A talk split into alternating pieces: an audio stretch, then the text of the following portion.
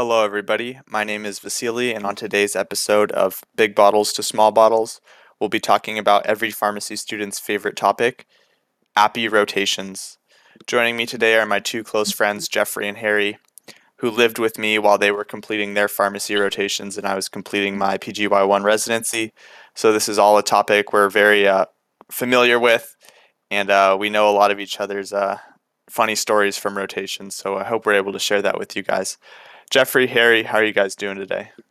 I'm doing great, Vasily. I uh, really appreciate the opportunity to come and speak on your podcast once again. And hopefully, we get to share some things with uh, people who potentially want to go into pharmacy today. Yeah, I'm also doing great today. Um, I had my day off in a long time. I'm enjoying a time right now. And then I also thank you guys for inviting me to your podcast. Yeah, glad to have you guys. So, uh, APPE rotations. I feel like it's a a stressful time for uh, every pharmacy student, right? I feel like APPE rotations are kind of hyped up a lot during your first few years of pharmacy school. Uh, obviously, our school was only three years, so we had two years of didactics followed by one year of rotations. And I feel like they really put a lot of uh, stress during the didactic years to be well prepared for rotations. I don't know how you guys feel about that, but that's how I felt. And um, no. oh, go ahead.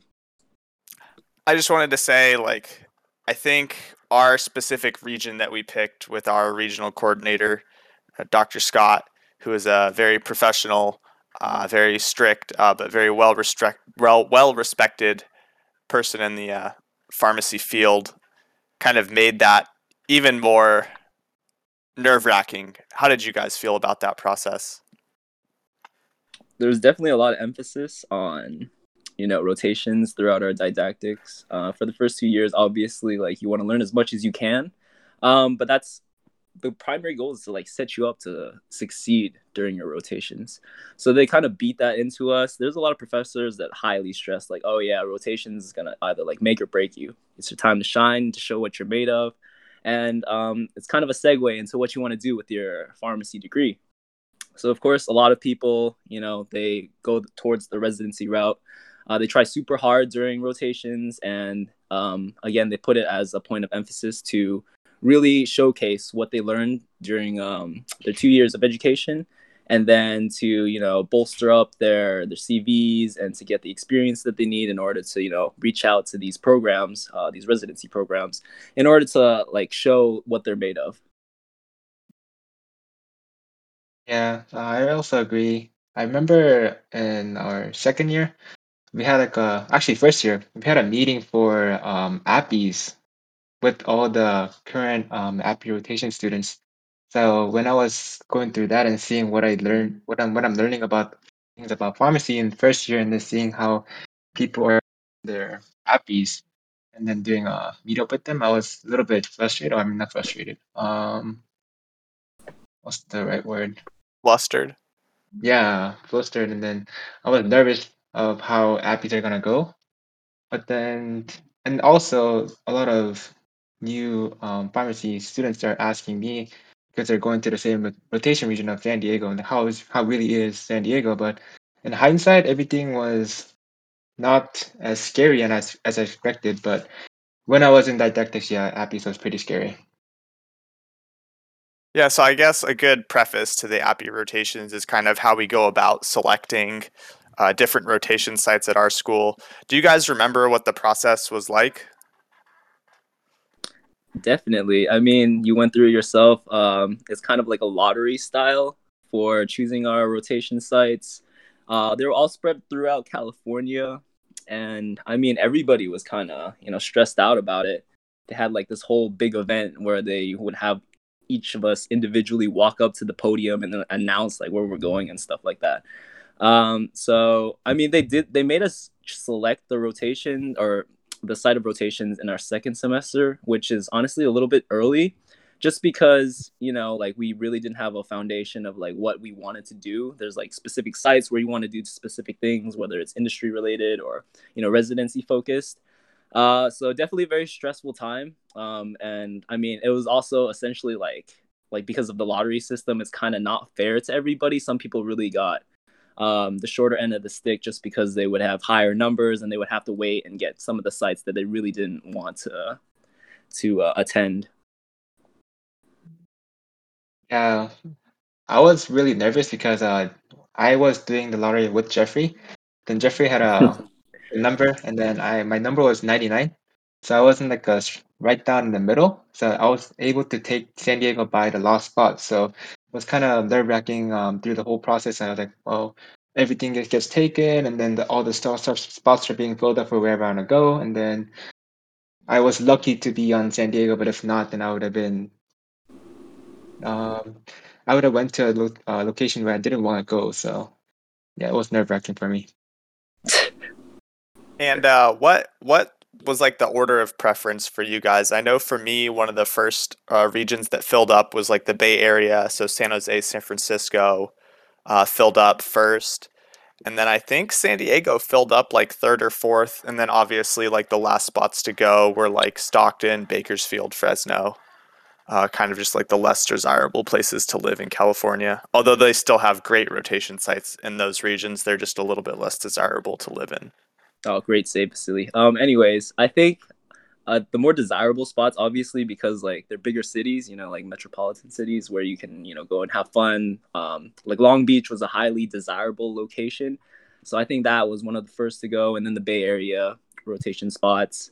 Uh, I think I also highly prioritize those places just because I either wanted to focus on you know getting the best experience I possibly could, and if I you know if that wasn't going to happen, then I prefer to have a little bit of fun. Uh, I think what actually ended up happening was um, San Francisco and Long Beach were off the list by the time I was up to choose my spot. Uh, so I ended up, we were sitting in a group. It was me, Harry, and a couple of our other friends. And it was just by chance, one of them lived in San Diego. Um, and then we all thought it was a pretty good rotation site. And um, the regional coordinator, or our regional coordinator, Dr. Scott, was also um, highly touted. So we decided to all pick that location, and that's kind of where we ended up. For me, um, San Jose uh, was my top choice because I currently live in San Jose, and then my other choices were basically focused on uh, residency. Um, other places were like Palo Alto, San Diego, and San Jose was also known for residency. And I actually didn't mind Stockton because I was living in Stockton, and then I had heard about the Stockton rotation from my one of my um, peers, and then they said it was pretty uh, good experience. So, but there, but um, it were all filled up, so I had no choice. Uh, I was lucky to uh, get San Diego rotation. Wow, so you guys, San Diego wasn't even your guys' like first pick. Nah. So San Diego, I just say that because San Diego was my first choice. Um, I had a pretty good lottery number, so I was able to come here. And I think Harry kind of touched on this already, but I came here for like the residency experience. Remember, Dr. Scott like flashed. She's got like a really nice slide deck, and she was like, you know, out of the 15 students that have wanted a residency that came to San Diego, like 14 of them got one. So I was like, wow, I really want to go there. Um, but now I guess we could talk about like uh, residency schedule making, and this is really kind of going to vary from uh, region to region and school to school, depending on how they do it. But uh, I think something that is really stressed if you want to pursue a residency is you want some cl- good clinical rotations early. So, internal medicine or ambulatory care, uh, or even some like good electives like infectious disease, psychiatry, uh, critical care, stuff like that early, so you have stuff to speak on during your uh, residency interviews. Uh, did you? I, me personally, I requested to have internal medicine first, and I was able to get internal medicine first, uh, followed by ambulatory care. Did you guys uh, request uh, any special rotation scheduling from Dr. Scott during kind of like the schedule making process? Um, not so much the schedule making process. I think I kind of like messed up in that regard because I was kind of always not like very transparent about wanting to do like a residency. It was kind of I was on the fence about it, and I kind of communicated that to Dr. Scott. So she gave me a schedule that was I mean, kind of geared towards whatever, um, whichever direction I wanted to head towards. Uh, my first three were specialty, uh, followed by I think it was community and then hospital. So it's really wasn't like super geared towards residency at all. But toward um during like my first rotation, I decided like, oh, this is the only opportunity I'm really gonna get if I really wanted to pursue residency. So I asked her during that time, and you guys were there too. I remember all all three of us just being in my room, and Vasily was just like, if you really want to do a residency, now's the time. You have to reach out to Dr. Scott, email her immediately and then you know like if she gives you a change in your schedule that gets you more acute care rotations then you'll have a better opportunity to you know apply and like be able to speak on a lot of different topics that you know these programs require. Uh, but ultimately i mean i wasn't able to do that so i mean we could talk a little bit more about that later but the scheduling process is really difficult for the regional coordinator to begin with especially during covid times uh, and i mean it was just it, it it was difficult to make happen uh, given the situation. Um, for me, my special interest was in oncology, and then the one of the reasons I wanted to do residency was because I wanted to um, pursue oncology. So Dr. Scott um, had accommodated for me to have uh, infectious disease. No, sorry, not infectious disease. Um, internal medicine. Sorry about that. Uh, as my first rotation, and then elective for hospice, and then oncology rotation after that to kind of have more exposure in that area. So that was good for me to have more acute care focused on oncology to learn a lot more, and then just learn the hospital inpatient hospital workflow um, with the internal medicine. Did you guys have any uh, scheduling? I don't want to say fights, but um, discussions with Dr. Scott. I remember I was really fighting to get a managed care rotation and she told me, well, there's only one spot and she's going to be very selective. And I was like, Dr. Scott, I did the P&T competition. Like I'm the president of the managed care organization. Like if you're going to be selective, like it's going to, it should be me that gets that spot. Like I was really fighting. That was like the one rotation that I really fought for. And then it ended up being canceled because of COVID. So. Dang. Uh, but did you guys have any experiences like that too, where you had to fight with Dr. Scott about your schedules, or do you feel like uh, it, it just kind of worked out and you guys went with it? I mean, not so much fight. Like I already mentioned, like I requested and reached out multiple times and like followed up. But you know, like rotation schedules, once you're already in kind of like the year, um, it's really hard to move people around. It's hard to open up like spots for people just because you know, like it, it requires preceptors or it requires someone to guide the student throughout the rotations. And on top of that, there has to be like incentives for these um, rotations to actually take people. You know? And I mean, coordinating it all is very, very difficult. So I, I don't hold anything against Dr. Scott um, in terms of the scheduling process and like uh, giving me the schedule that I had. Um, I think it was more so that I just needed to be like, I need to put my foot down and like earlier on in order to get something that was more uh, geared towards what I, I like if if I even wanted to consider residency.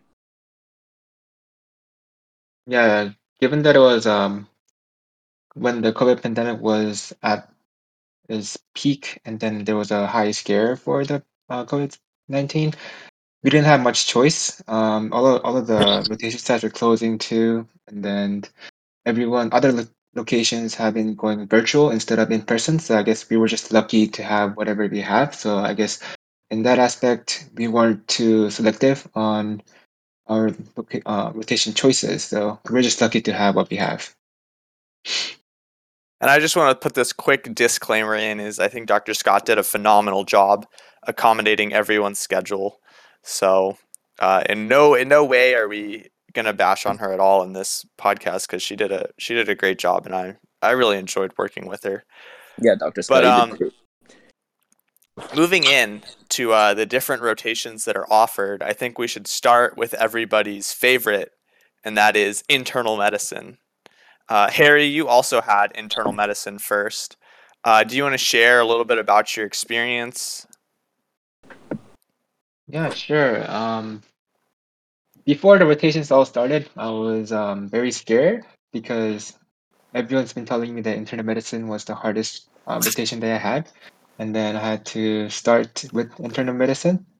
And then I was always thinking that am I do I have the clinical knowledge to be able to do internal medicine first? Do I, wouldn't I have to like learn a little bit more before I go into internal medicine? But um, the preceptors that were um, precepting the internal medicine rotation were all pretty um, aware that pa- uh, the students who are coming in first are not as clinically prepared as the students who are coming later because we have something called capstone where people learn a little more as we go. So they kind of make the program fit to you to kind of make it a little bit more easier in a way to um, learn more. So in that aspect, internal medicine was not too bad for me. I actually really enjoyed the experience because um, I was able to learn little by little and then um, learn over time to be able to really have a great experience, not um, be put into just do all the workup and everything and day one. They kind of spread it out a little bit so that I have more experience on over time. So it was good for me. Yeah, I like what you said about um, the preceptors are understanding. I feel like it's like a common misconception about pharmacy students where it's like you don't want to have internal medicine first. And I guess Jeffrey, you could tell us if if we're wrong because you did internal medicine a little bit later on. But I feel like when you have internal medicine as like your first rotation, you get cut a little bit more slack uh, because you know you just don't have experience like what a rotation is. So it's kind of like preceptors understand that you're like learning about like going from a classroom environment to now like a work environment almost, rounding with the team, uh, having discussions with doctors, preceptors, other pharmacists, pharmacy students, medical students. It's kind of like a big culture shock. Um, so I feel like I definitely got cut a little bit more slack for having internal medicine first, as opposed to people who had internal medicine a little later down the road, where it's like you're expected to know what a rotation is about, and you're expected uh, to know how to like work with a preceptor and work in a team and all of that. Uh, I don't know, Jeffrey. Do you agree or disagree? Oh, I definitely agree. I feel like timing was everything in regard, at least to like to internal medicine and the other acute care rotations. Um, just because like I had internal medicine in my fifth rotation, which is like basically our second to last one. And by that point, like I guess the expectations of the preceptors, um, we did all, um, me and Harry did ours at the VA in San Diego. Um, they basically expect you to know the system because you've already had at least one rotation over there. Um, you've already had plenty of experience with other rotations, expectations from other preceptors, um, and at least your clinical knowledge should be pretty developed by that point in time. But also, I think that just because it was the fifth rotation, and at that point in time during the year, um, interviews and everything were kind of already towards the tail end for residency, at least, and industry, I guess, too, as well.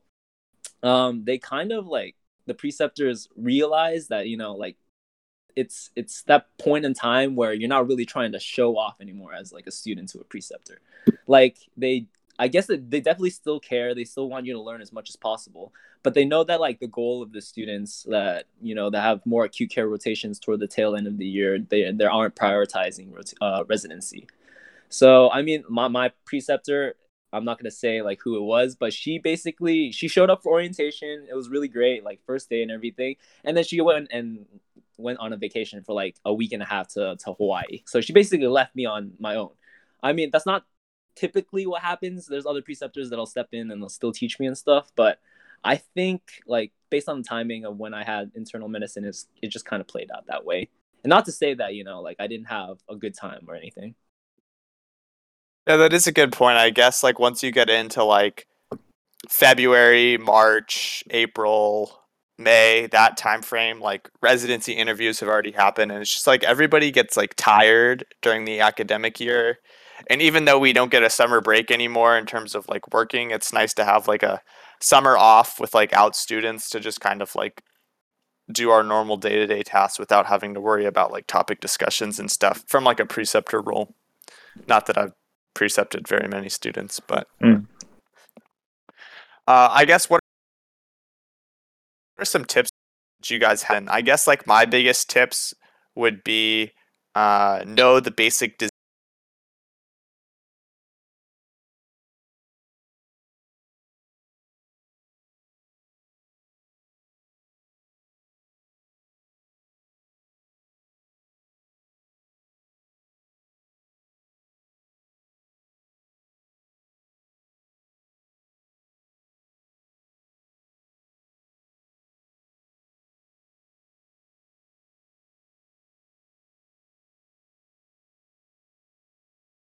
disease state, heart failure, or patients like after a stroke or after a, an MI. So just kind of knowing all of that, just the basics, right? You know, beta blocker, statin, ACE or ARB. Um, and then your internal medicine preceptor can work with you to like really flesh out like the the nuances of the knowledge. Uh, do you guys have or what are your guys' tips? I mean, to add on to you, I guess all those disease states. On top of that, just kind of know the guidelines. I guess to like a degree where you can kind of describe what you know uh, for each topic. Try to stay up to date because, like, I mean, they make changes basically every year. Um, know which guidelines you're uh, referencing, so kind of know, like the the major ones at least. Uh, I mean, internal medicine is very very broad rotation. It requires you to, you know, like work up a whole bunch of different patients, their disease states, um, be able to make interventions, be able to communicate with the medical team. Uh, there's just a lot going on, but like obviously, you, your primary focus is to learn as much as you can. For some people, for myself, it might even be like the only opportunity for you to, you know, kind of work in that type of environment too. So just try to get the most out of it, and you know, prepare too as well, because you know, there's there's going to be a lot of opportunities for you to impress the preceptor. Um, for me, one of the biggest tip that I can give is to have a mindset that you don't know anything and then you're just here to learn is the biggest thing because um, of course, since you have never been exposed in the area, although you have no have basic knowledge, there's always got to be something on top of it that you have never seen before. And you see this disease state on their patient's chart. I'm like, what is this disease state? And then um, being having having that mindset that you don't know too much, but you're willing to learn is the biggest thing because you're there to learn, right? And then um, one of the biggest thing also is to be able to use the um, resources pretty well. Because for me, I always use the UpToDate for my uh, disease state presentation, mm. and then like clinical pharmacology for all the adverse effects that medication mm-hmm. can have, and then um, drug monitoring, everything like that. And then so I was able to use appropriate resources at right times, be able to kind of learn more on my own on top of what the preceptors tell me to kind of have my best best experience. Because even if you know like the basics of the basics you're not gonna ha- even if you know the basics um you're not gonna learn as much unless you kind of go one step forward to look on look up on your own to really understand what's going on with the patient. Yeah and something that you're kind of hinting at harry um, that I think I was as a student, and I definitely saw in you and Jeffrey as students once I had a little bit more experience as a resident, is to be curious, right? So always kind of being thinking like, oh, why do we do that? Okay, so we do this for, we do X for Y. So what happens when Z happens? Then how does that relate to like X, Y, Z? And so it's just kind of like showing that like you have like a little bit of a critical thinking process. And of course, you're going to be told to look stuff up. So just like looking stuff up when it's appropriate and um, responding to your preceptors in a timely manner and just overall showing that you're like willing to learn. And you'll in my opinion you'll have a pretty much like a great internal medicine rotation. I mean the hours are kind of rough.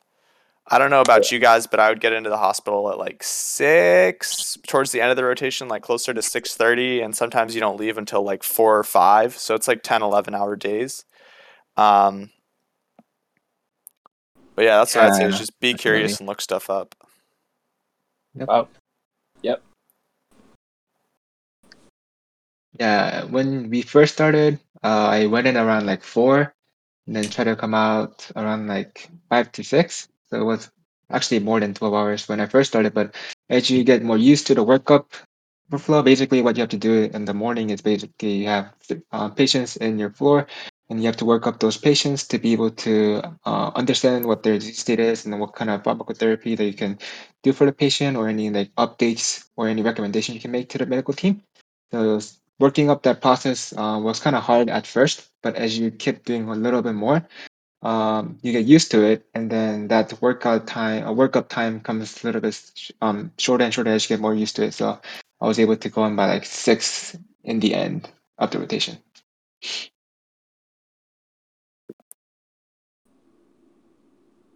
Yeah, I mean, I started at four too, but then I kind of, you know, needed my sleep a little bit more, so I started going in around like six or seven. I mean, uh, basically, like the schedule for every day is you work up your patients. You can come in as early as you want. You can even like stay at the VA if you really wanted to, but like um, we would have a pre workup with our preceptors at around what was it like eight probably, where we just discussed like the patients um, that we had for the day for our team. Uh, so like the whole goal, at least for the morning, is to be able to make some interventions with the medical team uh, and be able to you know communicate like oh this uh, therapy is incorrect or like you make adjustments whenever needed. Um, so the schedule for internal medicine is kind of rough. Like a lot of people aren't able to you know properly utilize like the time that they have away from the rotation just because most of it's just like spent either doing follow-ups or you know getting sleep or catching up on sleep so i think internal medicine is very rigorous uh, but at the same time very rewarding because of the amount that you can learn Yeah, I, I remember uh, when I was an APPE student, my housemate, she she would come home on Friday at like seven and she would just cake.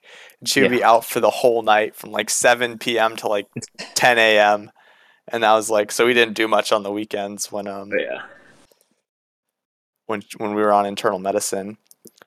Uh, but I guess Harry, after having internal medicine first, right? I kind of felt like the rest of rotations was like a downhill slide. So like ambulatory care, um, obviously depending on where you do it, but um, I felt like ambulatory care was pretty easy after doing internal medicine because it's it's way less patients, right? You're not working up a whole team. You're just you know reviewing like the four or five patients that you'll see that day, or like in that half day clinic period that you have. Uh, and the disease states are obviously all focused, right? It's like a hypertension clinic or a diabetes clinic. It's not like a, my patient has like eight disease states that I all need to manage. It's like focused in on one disease state. So I felt like uh, ambulatory care was pretty easy. How about you guys?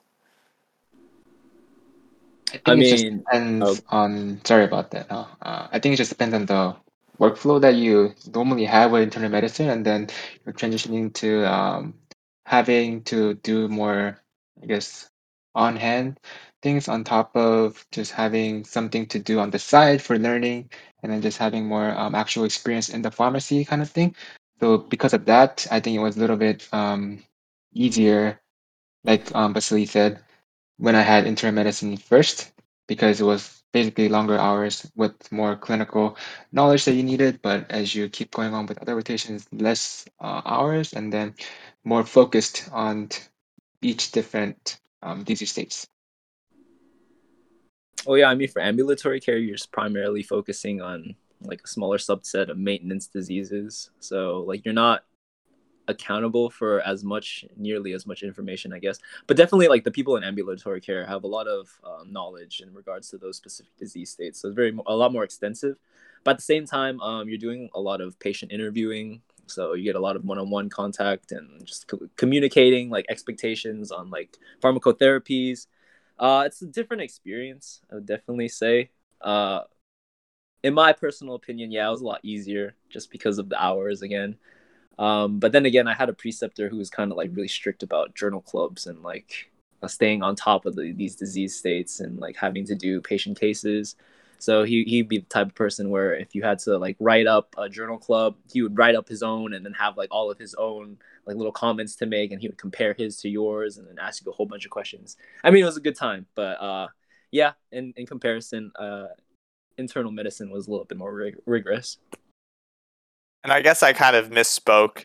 I guess internal medicine, you have a lot of bre- breadth, but in AmCare, when you're focusing on one disease state, it's a lot more depth, right? Yeah. So, like, internal mm-hmm. medicine is like, oh, yeah, we're going to start a statin, like, high intensity statin's fine, like, just do it, right? But I guess in ambulatory care, it comes down to like more exactly like, okay, like, how much does increasing a atorvastatin from 40 milligrams to 80 milligrams, how much LDL lowering do you expect, right? 8%, 10%, 12%, or 15.2%.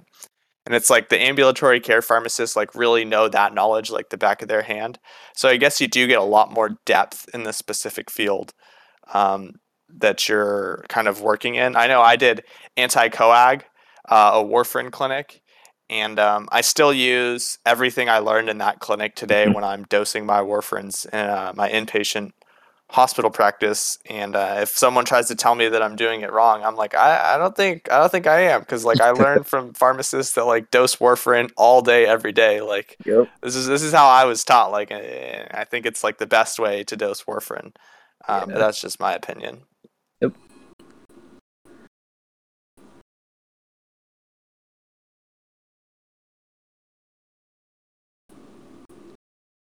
anyways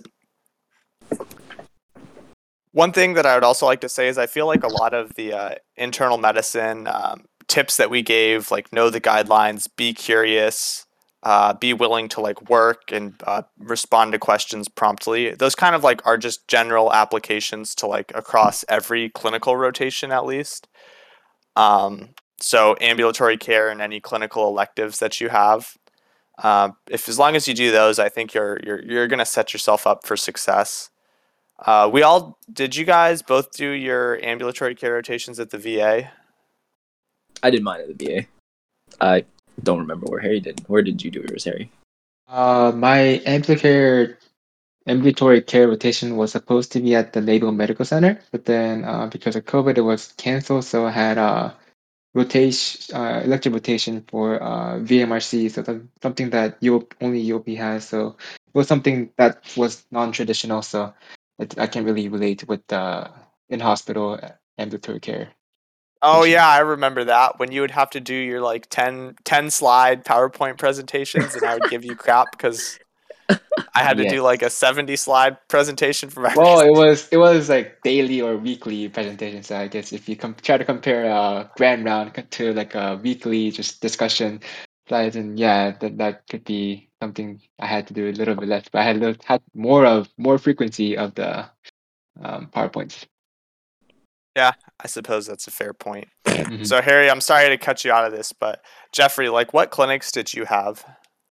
What clinics? Um, let's see. I think two primary clinics, right? We had just one like general one where you would be in charge of the, disease states, maintenance disease states like diabetes, hypertension, heart failure, things like that. And then my other primary uh clinic would be anticoag. So same as you. I think we both had Dr. Scott's anticoag clinic for warfarin, Coumadin clinic, and it was really, really like specific, but also very, very enlightening on like how frequently you know you have to do dosing adjustments and like follow up with your patients to see how they're doing if they're facing any problems if their diets are changing things like that.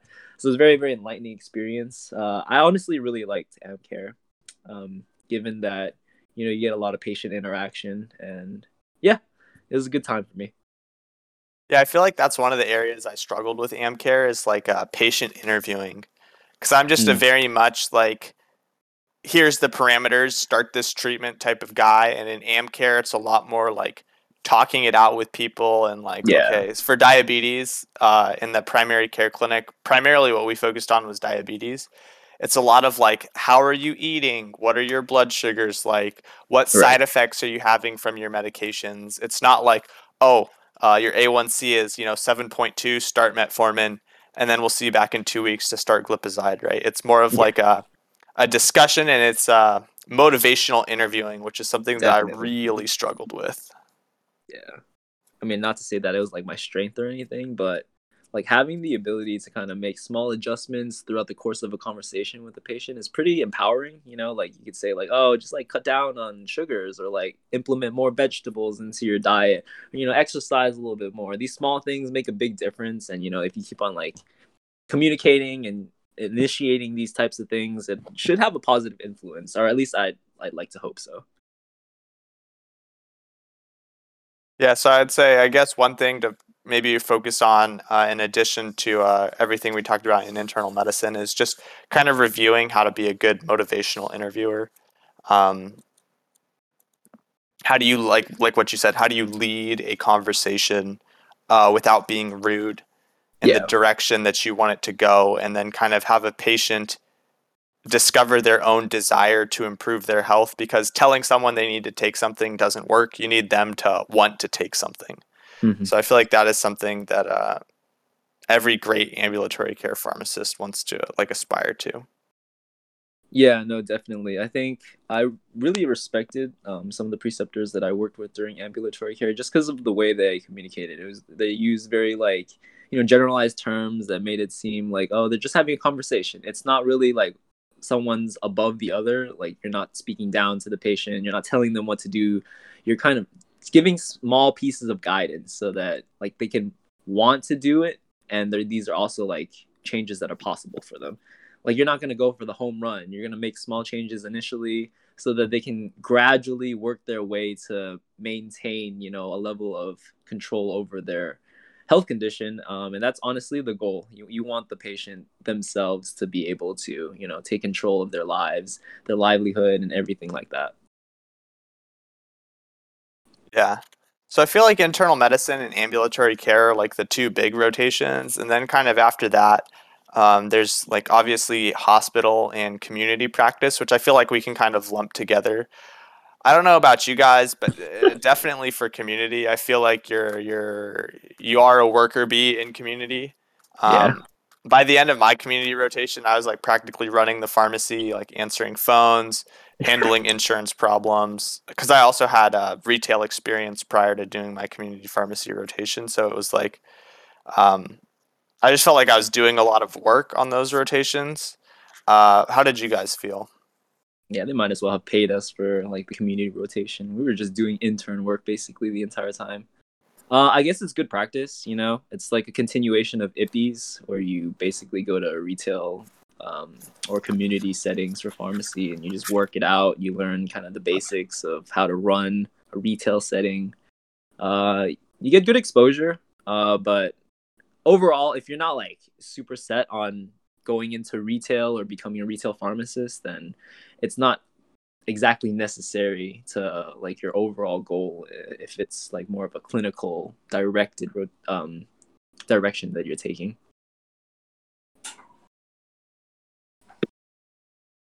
Yeah, I agree. I agree with you guys.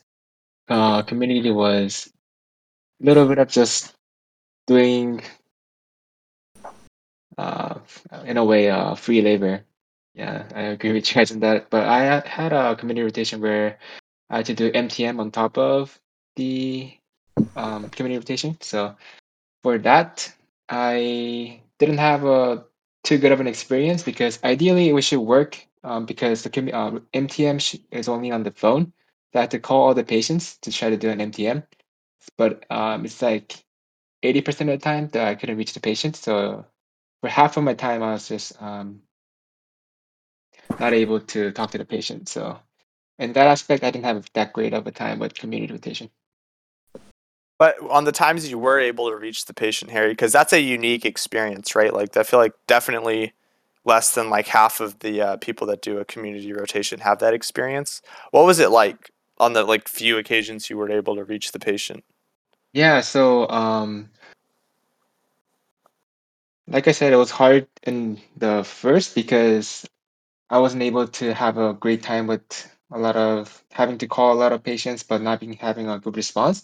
But those like 20, 10% of patients who actually responded, and then actually I was able to do a clinical, um, I guess, have a good clinical im- impact on their care was what made up for that um, experience. Because one of the patients, for example, uh, was just discharged from the hospital with um, acute uh, exacerbation of heart failure, but he really didn't know how to take his medication. So I was able to go over his medications one by one to make sure the patient understand what it's for, and then if he has any uh, hardships on taking those medications, and then try to resolve those issues to make sure that patient doesn't go to the hospital again. Because if the patient doesn't know how to take medications once they're discharged, there's an issue where there's a higher chance it's gonna end up in a hospital again. So I think MTM in that aspect is very important. So if I'm able to do an MTM intervention, I really like doing MTM, and then it's a great experience. But it's just that um, the frequency of being able to do a good MTM while you're on MTM rotation is very low, given that you just have to um, uh, rely on the phone call and the phone number the patient um, puts on the profile. And was it like a full MTM interview, Yes, or was CMR, it? Comprehensive medication review, uh, going over entire medication list. I guess So this is was like a twenty-minute phone call, right? This wasn't like a quick like, "Hey, are you taking your hydrochlorothiazide? Okay, good. See you later." Like this was like a Yeah, long interview and yeah. everything. hmm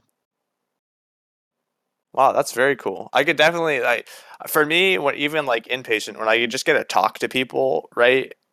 And um, hmm I remember at the VA, I had this one guy who's like, you know, like my dad, he's like taking all these meds. Could you just take a second and like say what they do? And I was like, yeah, like beta blockers, right? Like they slow your heart rate down. They help like prevent death in heart failure, right? They're they're gonna protect your dad's heart. Like ACE inhibitors, they help prevent his heart from remodeling. right? And I feel like just like tying simple things, you know, in that are saying like, hey, each of these medications actually has a purpose, and we're not just like slap like slapping meds on you just to because we want you to take more pills but like each of these medications actually like works a cool way in your body Yeah. and kind of like when his uh when when the son realized that he's like oh yeah like i'm actually gonna like really work with my dad now to get him to take all of these medications so f- moments like that are very rewarding in my opinion Yeah, definitely. Yeah, those like um I was on that day, I was calling like 50 to 100 patients and then I wasn't getting a good response, but it was close to the end of the day and then when I I was able to talk to the patient and the patient like really um appreciating what I do for the patient, um that actually made my day. Uh so it's very rewarding when you do those those kind of interventions. I just And want to ask uh, Vasily, uh, what's your favorite rotation? i mean obviously my favorite rotation was internal medicine um Mm, that was like i don't know i just i just felt so at home you know like just coming in, working up patients, rounding with the team. It's just it's all like stuff that I just really enjoyed doing and it's kind of actually the reason that I pursued an acute care residency over like a general or am care residency, which is what I kind of initially wanted to do, was because I just enjoyed internal medicine so much, which is like very kind of like weird in the pharmacy world. Like I guess not a lot of people enjoy it, but that was my favorite rotation. I don't know, what was your guys's? For me, it was also um, internal medicine because I remember um, coming back home after my rotation and you coming back from your residency, and then we would just sit on our table and talk about the patient cases that we had. And then for me, I kind of had some more learning experience from you because you were more, um, I guess, clinically adapt when I started my internal medicine rotations. I was kind of, I, I really liked um, talking to you um, during those times and then learn a little more and then Oh. be able to talk about that. Yeah, it was fun. Uh, I guess for me, my favorite would have to be. I actually like psych a lot.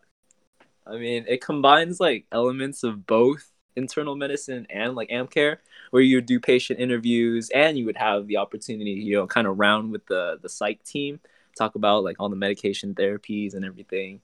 Um, but the thing is, like, there are a lot of nuances in psych um, pharmacotherapies. Like, you see a lot of things that you don't typically see when you learn about uh, like these types of medications.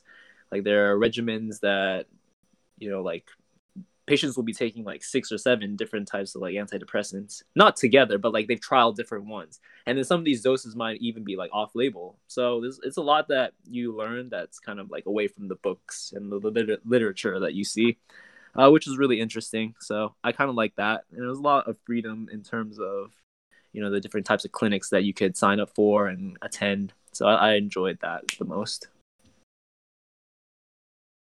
I think you bringing up psych uh, is like a great segue into the, the last little bit of our discussion here. Uh, but to just kind of summarize what we've talked about, internal medicine, ambulatory care, community, and hospital are all required rotations, at least at our school. And I'm pretty sure it's like a pharmacy school accreditation standard that those are core rotations. So every student will have to take those.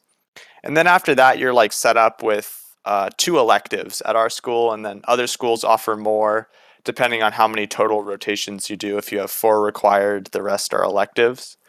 Um, Jeffrey, you mentioned psych. You really liked psych. What was the other elective that you did? Uh, so that was actually my first rotation. It was um it was specialty. Um, due to the conditions of COVID, uh, we had to do it remote. So my very first one, I was sitting. Uh, first day of rotation, I was just sitting at home in front of my computer, waiting for my preceptor to show up at like 6 a.m. And basically, you know, like specialty is kind of it com- encompasses all the medications that you would see in a retail setting, but it's more so like for health conditions that aren't typically like treated. They're not like maintenance diseases. So I guess like you know like cancers or um like I guess Graves' disease or things like that. I I, I don't know. I, I I didn't learn too much on that rotation to be honest. It it was all like mock trials and mock interviews and things like that. They did their best to give us the experience that we would have had if it was in like an in-person setting. But honestly, like you can only do so much remotely. Um, given that you don't have like a lot of the uh like it, it doesn't allow you to actually talk to patients or get into their system things like that. So it was all just kind of on the fly for that rotation. And how did you end up with psych as an elective? I'm just curious because you had that last right? Did you want to do psych?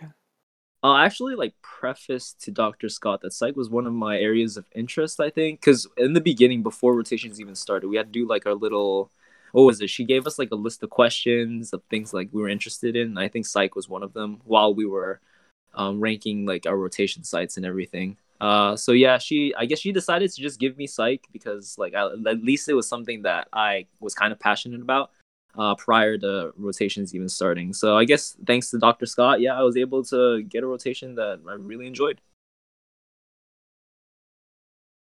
Nice.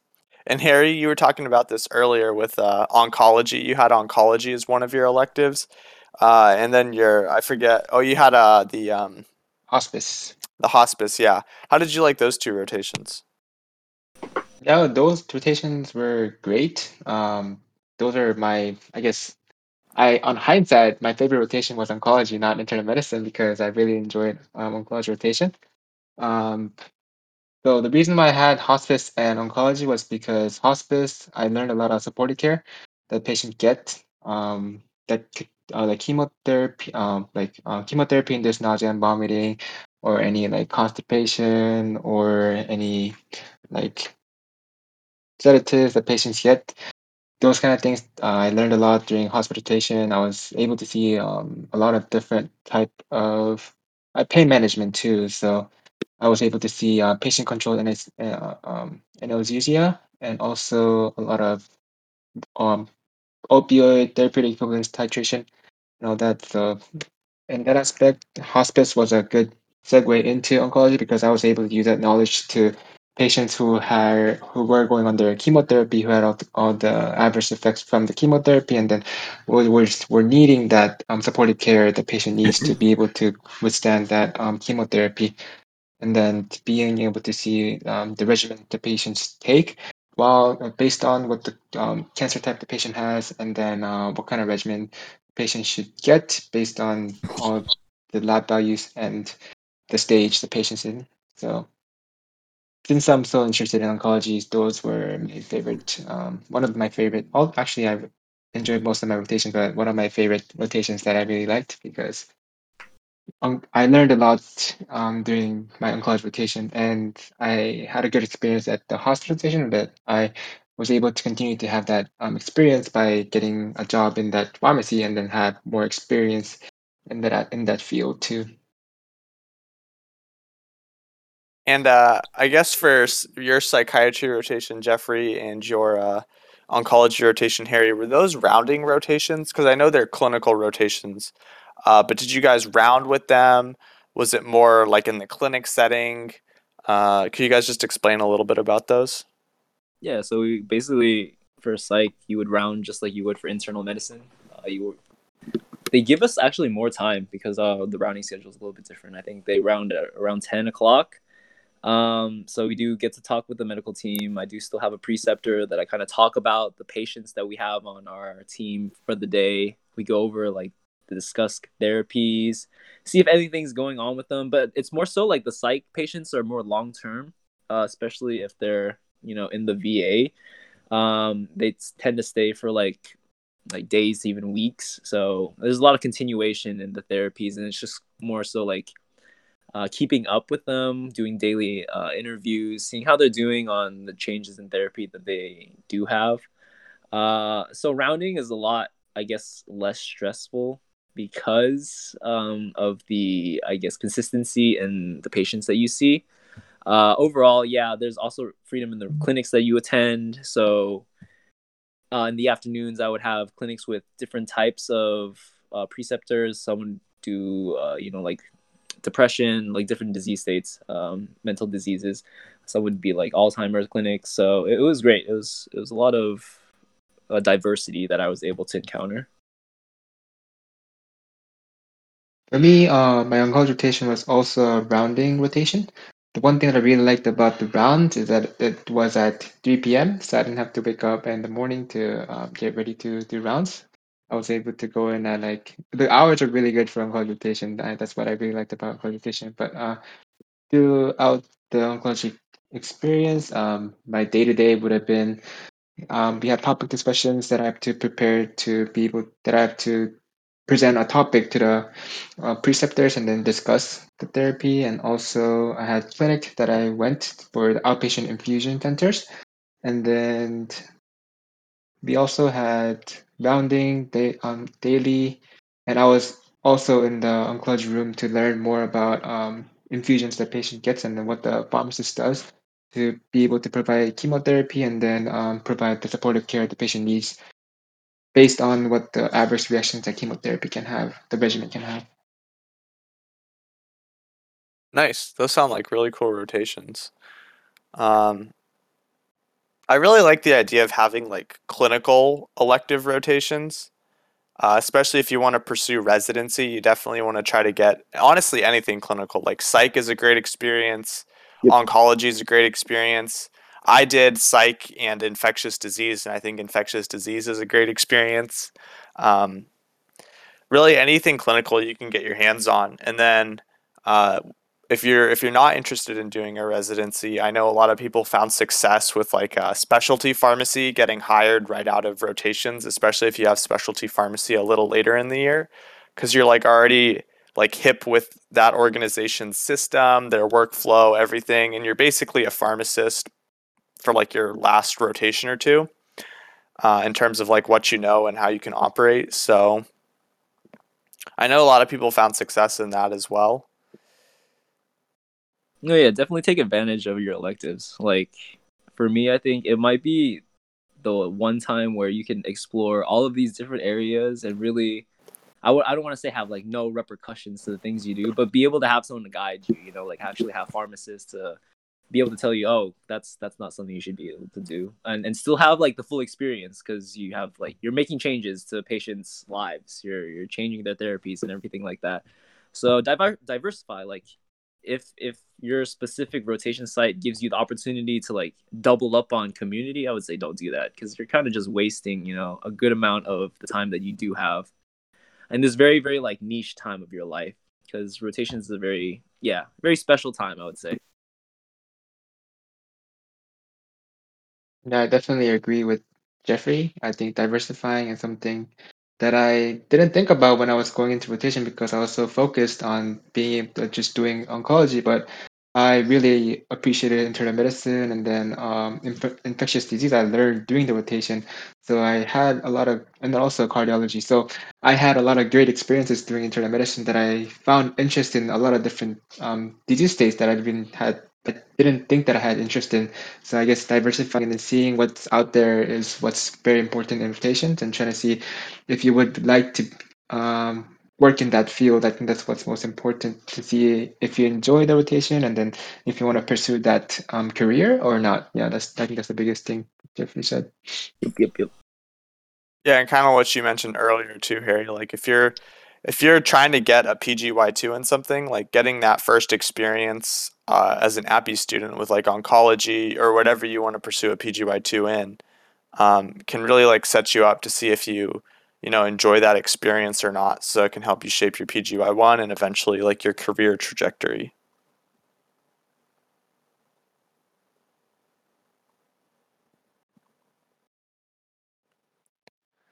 I guess as we kind of wrap this episode up and bring it to a close, do you guys have any other like final takeaway points you want to leave the audience with? I mean, overall, for rotations, it's going to be stressful. It's going to be a lot of work, but you're going to learn so much.